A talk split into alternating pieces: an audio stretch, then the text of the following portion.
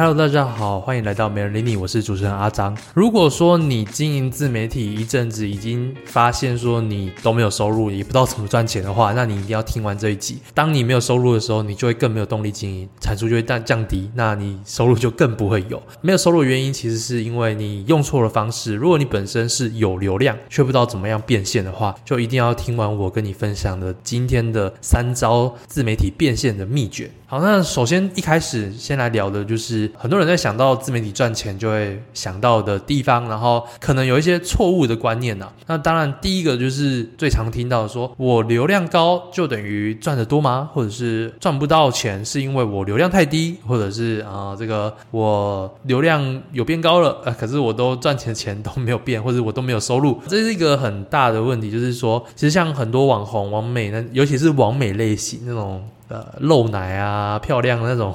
那种完美类型，他们其实流量都很高，可是不一定赚得到钱，因为吸引来的这个 TA 不一定对啊，因为大家就只是想看他照片嘛，对他的产品没兴趣，就算可以接到叶配啦，可是这叶配的导购率也很低，因为啊、一个女生分享的东西，大多都不会是一群应该看妹的宅男要买的东西，所以呃，很多人流量高，其实不代表说他赚得多，重点是什么？重点是你要知道说你要。赚赚谁的钱，以及你的 TA 到底适不适合你的这个变现方式，然后再来就是说，有些人是单纯追逐流量，就是一直去追那些最新话题，单纯追到流量，可是追到这些流量之后，发现这些流量其实对你的转换是没有帮助的，反而有时候太高的流量还变成你的负担，因为高流量，然后你报价就不会太低，呃，总不可能说我今天这个十五万粉丝，然后去报跟一万粉丝的金额是一样的吧？就是报了这样也很怪。你这样有点像是自贬身价。然后或者是厂商就说，哎，你怎么那么便宜啊？是不是有点奇怪？可是当你报高之后，又发现说，哎，好像导购率又没有粉丝数，或者这个流量这么高的转换率，那厂商也对你失望。所以这是一个流量高的一些盲点啊。再来第二个盲点呢，就是说有很多人认为说我一定要有足够粉丝数才能赚钱。就像说很多人都会以什么一百粉、一千粉为目标才能赚钱。现在的这个自媒体的行情来说的话，其实并不一定。尤其是厂商其实现在更喜欢 KOC，也就是说，当你的受众是够精准到厂商想要这一群流量，或者是你一开始就知道说你会有什么厂商，或者是你经营这个领域，你的厂商可能会是谁？你知道这件事情的话，其实你根本不用太多粉丝数，你就会可以赚钱。不管是从联盟行销，或是从团购开始，这些都是比较没有粉丝数要求的。那当然业配的话，就是看价嘛，或者有时候可以从互惠啊到低金额到高金额，或者是呃，你可以从这个保底，你可以把这个团购变成什么保底制团购啊。啊，然后保底制团购可能是你今天一开始可能起薪一万块好了，但你这一档如果超过一万，那就是加上去；如果没超过的话，就是一万块。那这类似这种有有各式各样的方式可以去谈变现。那我自己还是最喜欢的就联盟行销，因为它真的很好申请，就是认真找一下，国内找不到找国外啊。国内的话就是联盟网、通路网、虾皮、虾皮的这个分润计划其实都有。国外的话就是看你的领域，你就上网搜寻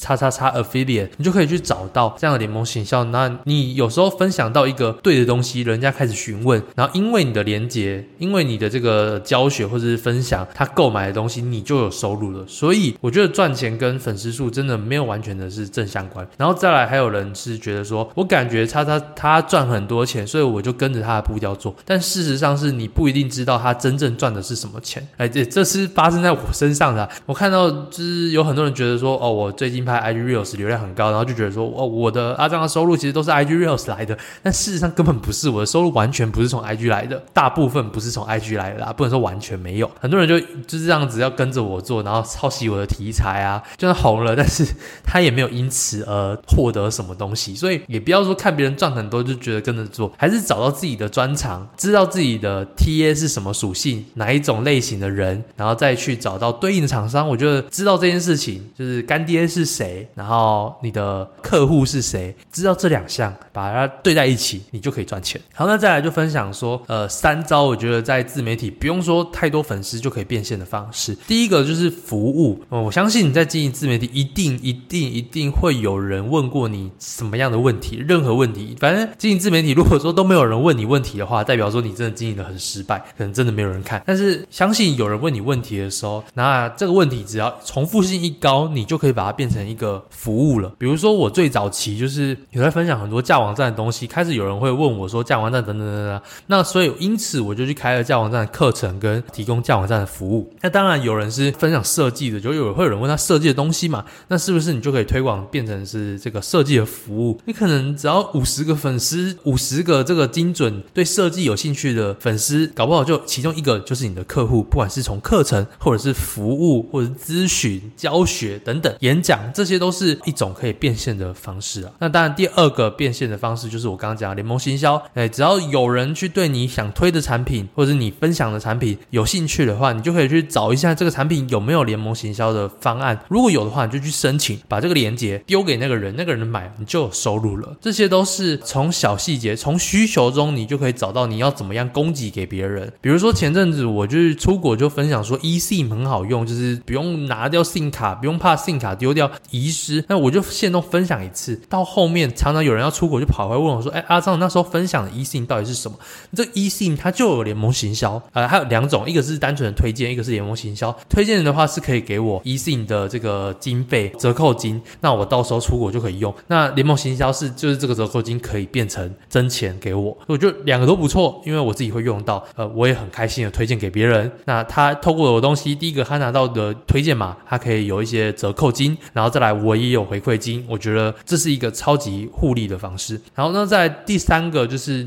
你要变现的一个秘诀，就是说你一定要找到你长期稳定的流量。那长期稳定的，不管是说你可能是经营 YouTube 或者是部落格去冲 SEO，让你的呃在某些关键字排名前几名，有固定的搜寻量跟固定的流量，这样子你那篇文章或影片里面去转换东西，它就会很稳。那再来另外一种长期稳定的方式，就是用量去取代。比如说你每个礼拜固定发两篇、三篇不间断的，这样子也是一种长期稳定的流量。比如说比较累的，当然就是说 IG 嘛，IG 就是每个礼拜发两三篇、两三篇、两三篇、两三篇，你就有一个长期稳定的流量，这样子厂商也会喜欢你，因为你是有在更新的人。如果说你到现在都还没有变现的话，就第一个你可以去想看你可以做什么服务，第二个就是去找一下你的商品有没有联盟行销，那再来第三个就是你要去建立长期稳定的流量，不要说动不动就停更，或者是没有任何自己外部平台。那最后就是当你这些都经营经营，就是照我这样做都还是经营不起色的话，你就要去考量说是不是应该要止损。哎，对，我觉得止损蛮重要。例如说，可能我身边就有很多人就是